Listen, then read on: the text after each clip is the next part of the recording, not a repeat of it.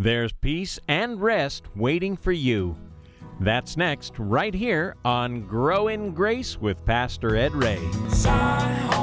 With hands, and in this place dwell with man. Sick be healed, and the crippled stand, singing hallelujah. My kingdom built with the blood of my son, selfless sacrifice for everyone. Faith, hope, love, and harmony.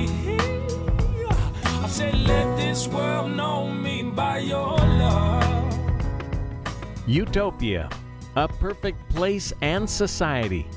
Without a doubt, it is greatly sought after and longed for. What does it speak of? Is there an answer to the restless yearnings deep within? Can we find true rest and peace? We'll delve into these big questions today on Grow in Grace with Pastor Ed Ray. There is indeed a rest available, and there's a way to access it today. To explain from Hebrews chapter 3, starting in verse 12, here's Pastor Ed.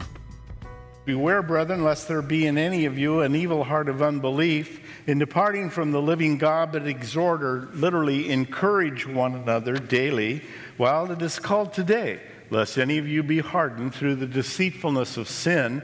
For we have become partakers of Christ if we hold the beginning of our confidence steadfast to the end. While it is said today, if you hear his voice, do not harden your hearts as in the rebellion.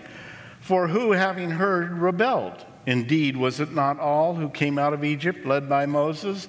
Now, with whom was he angry forty years? Was it not with those who sinned, whose corpses fell in the wilderness? And to whom did he swear that they would not enter his rest, but to those who did not obey?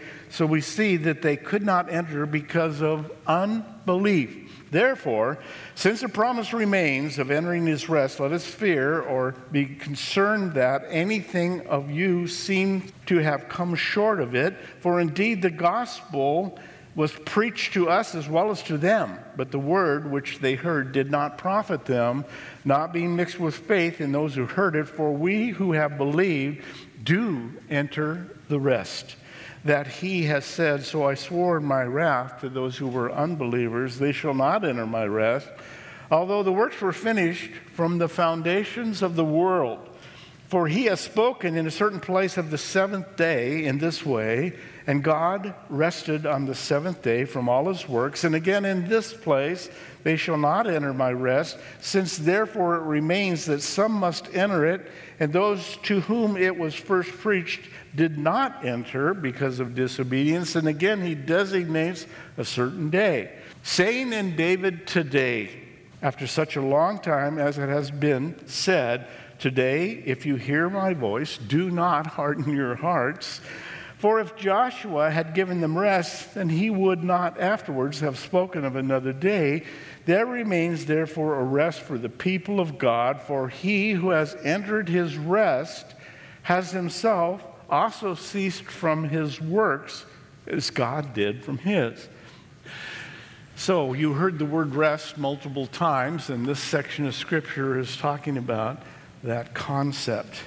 This is a junior high joke warning, okay? An alert. I asked some of them to share their jokes with me, and every once in a while, one will come up and hand it to me and run, kind of like it's some sort of a drug deal or something. So, so just a little disclaimer.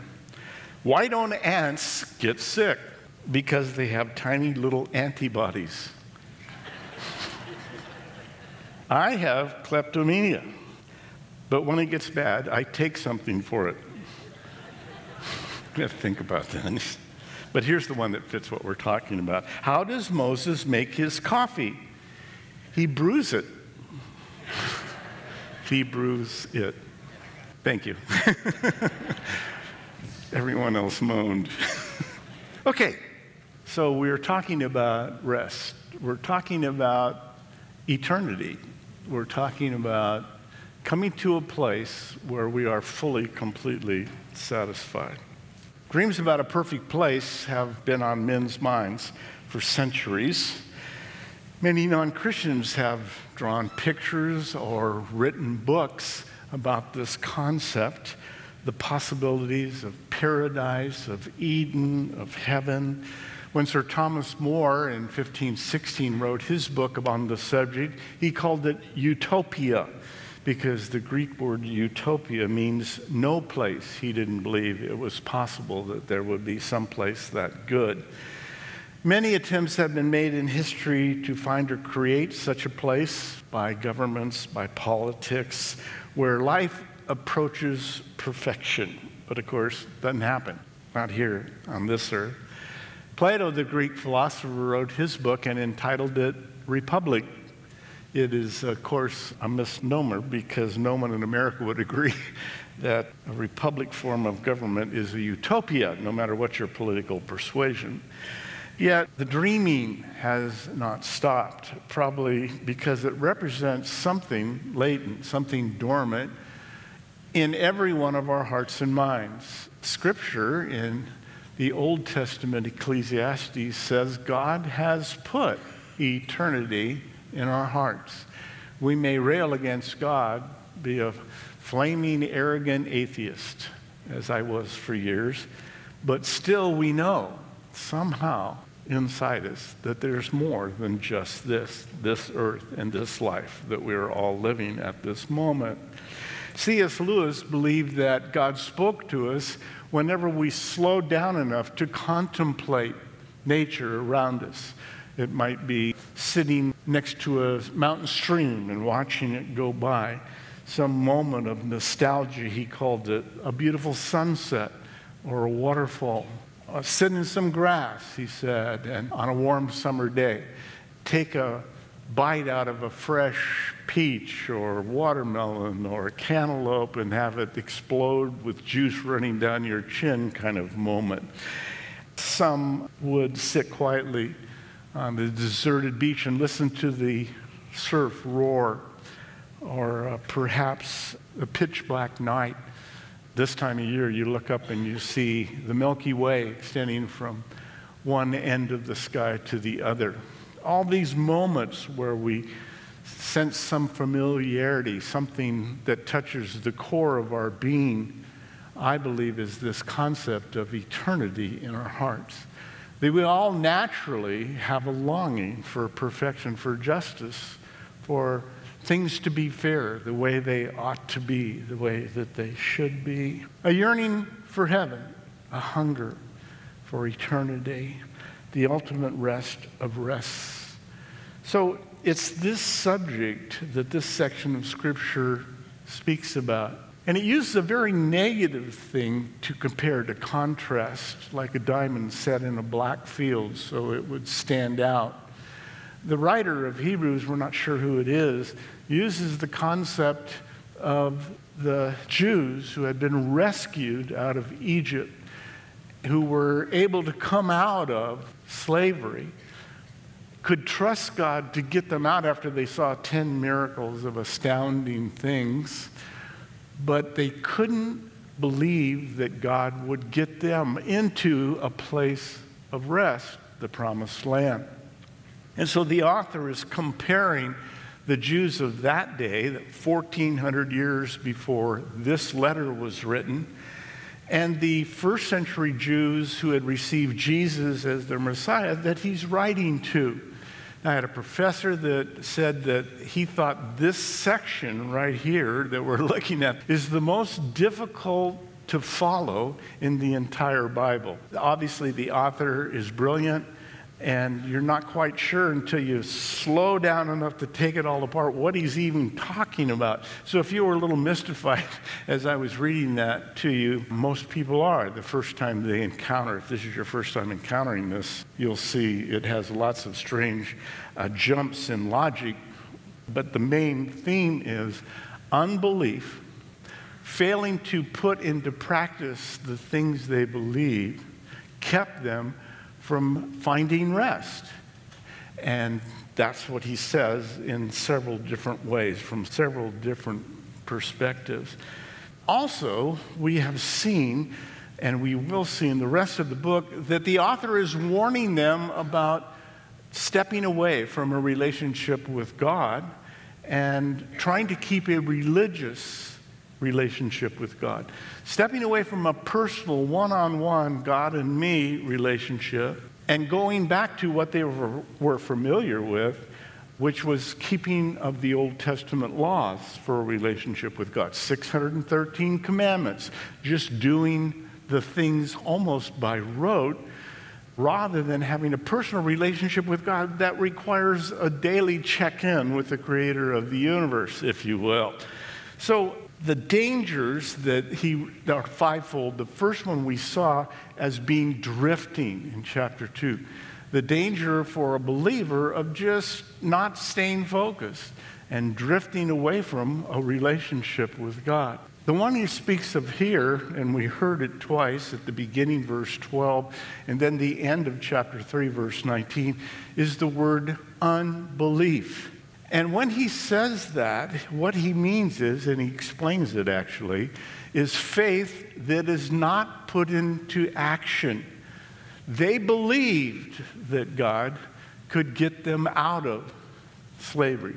When they got to the promised land, they believed the land was there, but they would not pull the trigger. They would not make the decision. They wouldn't step out. Faith unexercised is only belief that isn't in fact true. True belief moves you to exercise faith. This is Grow in Grace with Pastor Ed Ray. He's reminding us from Hebrews chapter 3 of the dangers of drifting and unbelief. We'll focus now on the danger of unbelief. Beginning with acting upon what we know to be true, here's Pastor Ed. Truth done, truth acted upon delivers changes in your life, in mine. The subject of hardening of heart is here. That is a choice that we make to steel ourselves against something God is saying. Jesus spoke of that in Luke 16 31. If they do not hear Moses and the prophets, neither will they be persuaded, though one even rises from the dead.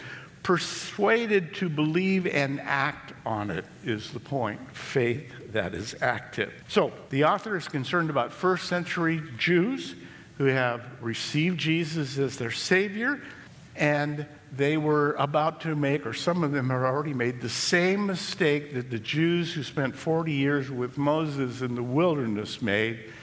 Namely, they were clinging to Moses instead of to God. They were clinging to rules and regulations instead of resting in what God was doing for them. They just couldn't believe what Romans 10:4 says. Jesus is the end of the law for righteousness. It's done to everyone that believes. He satisfied righteousness, rightness before God, a right standing before the judge of all the earth. You and I, we have a right standing if we will receive the righteousness of Christ. And we'll try and work our way through this. Okay, difficult area. A lot of controversial scriptures here that theologians argue about. I will make some assumptions on the basis of my study, and you can disagree with me. But as I often say, but then when we get to heaven, you're going to have to live with me for eternity saying, I told you so. And so be ready for that. Three parts unbelief, 3, 12 through 19. Don't harden your own hearts, 1 through 7. And then cease from working your way to heaven. 8 through 10. Here we go. 12, we looked at last time. Beware, brethren, brothers and sisters, lest there be in any of you an evil heart of unbelief. There's the bracket. You'll say it again in verse 19 of departing from the living God. Doubt is not the same thing as unbelief. Doubt is healthy. I need you to teach me, Lord. Unbelief is saying, I refuse to act on what I know is true. Departing from the living God, pointing out that, of course, we may have gone forward at a Billy Graham crusade, raised our hand here. You can be baptized. We had a great baptism last week. You can join a church, attend weekly. Yet when the, a test comes in your life and in mine, that somehow uh, when we're confronted with something we know we can't control ourselves, we default to fighting it they're called giants, as they were back then in 1400 BC and in the first century and to this day. Giants like anxiety, fear, bitterness, jealousy, envy, unforgiveness. All these things keep us in turmoil and keep us from stepping out into truth that will set us even freer. But exhort, verse 13, the word is literally encourage. Some of your translations say that.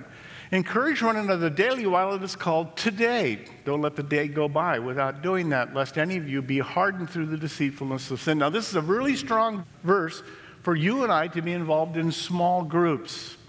This is saying we need to know people and they know us well enough that we can encourage them and they can encourage us. We have all kinds of small groups. And as we first come to the Lord, we want as much of God as we can. We go to church all the time, we hang out with other Christians. We have home Bible studies, we have men's group, we have women's group, we have couples ministry. Just find a small group. It might take a little work. You might have to visit several of them until you find a group of people that you say, These are my people. And there's some people here I can relate to. And then you encourage them and they encourage you. It keeps us fresh in the Lord. When you default to just a Sunday morning, maybe once or twice a month, your own faith is being eroded. That's what this is saying. Faith unused is faith that is changing. So get involved. Encourage one another daily. And don't put it off. Do it today because there's a hardening that takes place. Today, time is short. We're all here for a short time and then we're gone. Verse 14 For we have become partakers of Christ. We've taken him in, Christ in you, the hope of glory. Jesus is living in us. If we hold the beginning of our confidence steadfast to the end, the proof of someone's heart being changed is that they continue to walk with the Lord. We need more. I need more of Jesus in my life. I look for people that love Jesus more than I do, and I want to hang with them because it strengthens me, it challenges me, it encourages me to go deeper. Verse 15, while it is said today, if you will hear his voice, do not harden your hearts, as in the rebellion. Okay, so our author is speaking to Jews, and so he defaults to this familiar story to all the Jews who've read the Exodus. Uh, hopefully, you're at least familiar with it. So the reader is reminded of the children of God being released from a prison, from slavery in Egypt for 400 years, and then coming out and being released, being led by Moses. But the Israelites took their eyes off God and put them on Moses, the leader, and on the rules and regulations he brought down from Mount Sinai.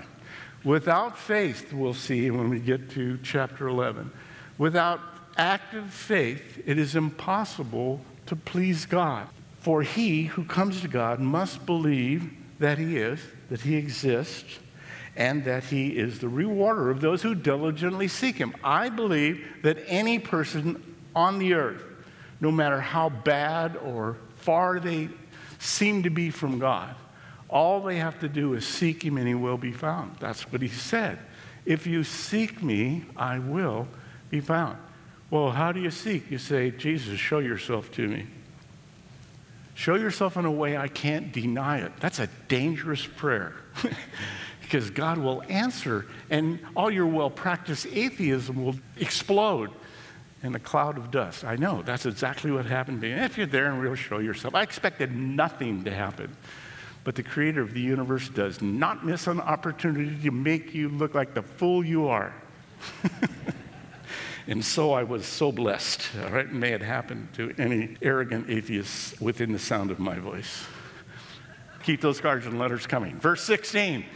For who, having heard, rebelled, and he's going to ask three questions. So, who is it that rebelled? Was it not all who came out of Egypt led by Moses? Maybe two million people, they rebelled. Actually, there were two exceptions Joshua and Caleb, who were able to go in. But even Moses himself didn't go into the promised land. Again, they didn't have the faith. Verse 17, he's still using this very negative picture. Now, with whom was he angry 40 years? Was it not those who sinned, whose corpses fell in the wilderness? Now, when it says the word sin, we want to avoid that word. Let's just move on, Pastor. No, no, no. Their sin was unbelief. They had plenty of others, okay? They're like you and I. We have a whole laundry list of things that need to be brought to the Lord. But their sin was not believing God. And that's still the sin that keeps people out of eternity, refusing to accept Jesus' sacrifice for my sins, for your sin. Believe. Say that. God, I choose to believe. Dispel that unbelief that's overwhelming your heart right now. I choose to believe that you're there and that you died for me. Help me to understand that. Just humble yourself under the mighty hand of God, and He will lift you up. Those are all scriptures, I'm saying. That's His promise. Verse 18. And third question To whom did He swear that they would not enter His rest, but to those who did not obey? Here's a controversial subject. Disobeyed is not the word, it's really no belief, without belief. They refused to believe, unbelief, a refusal to believe that God was going to take them into a promised land, into a place of rest. So, verse 19, we see that they could not enter in because of da unbelief. So there's the bracket.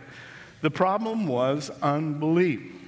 Now, the promised land, as I mentioned a couple of weeks ago, is not heaven we are going to heaven, but that's not what Canaan was for them. And we have a lot of old American hymns and gospel songs that speak of Canaan as heaven. It is not. Swing low, sweet chariot, etc. Because the land of Canaan had giants to battle. Heaven does not. They're already done. So, what is Canaan? Canaan is walking in the Spirit stepping out in faith, moving on with the Lord, whatever works for you to wrap your mind around it, to make a decision to follow Jesus wherever he goes. Jesus as Lord of your life. That is the spirit filled life. Having the Holy Spirit within you, which everyone gets who surrenders to Jesus. You remember the new covenant. God speaking, I will take out your heart of stone. I will put in a heart of flesh. I will write my law of love on your heart, and I will cause you to walk in my ways. That's the new covenant. Notice how much God does and how little we do. We get to say, I surrender. I give you my life, Lord. Who would want it? Take all my sins. Take them away. And he says, Okay, give me that hard heart. Here's a fresh one. Unbelief shut out the Israelites to a life of rest, walking with God, Him doing the work. A fantastic truth Pastor Ed Ray has emphasized on today's Grow in Grace. There's rest for you. Don't let unbelief rob you of the life the Lord will freely give you. If you missed a portion of today's study, simply go online to thepackinghouse.org and you'll find our programs are archived there for you. We can also send you a CD copy if that's preferred. Here's where to reach us 844 77 Grace. Again, that's 844 77 Grace. Our prayer is that you'll grow in grace through this study of Hebrews. And if a question comes to mind, or you're in need of prayer, or would just like to express something that's on your heart, please do email us at packinghouseradio at aol.com. Again, packinghouseradio at aol.com. Today, we'd like to offer you an inspirational book from Elisabeth Elliot called Through Gates of Splendor. This classic bestseller recalls the story of five missionaries who dared to share the good news with a Stone Age tribe deep in the jungles of Ecuador. And while they were martyred for their faith in Jesus, their story lives on, inspiring thousands to follow in their courageous footsteps. Through Gates of Splendor, our featured resource, is available for a gift of any amount to grow in grace. You can give us a call at 844 77 Grace. That's 844 77 Grace.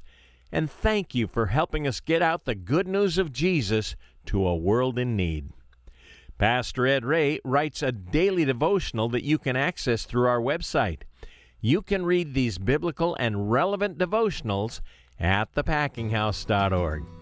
And look for us on his channel TV, where we're studying Colossians right now. Our series in Hebrews continues next time we meet, and we hope you can join us for that. This has been Grow in Grace with Pastor Ed Ray a daily presentation of the Packing House Christian Fellowship.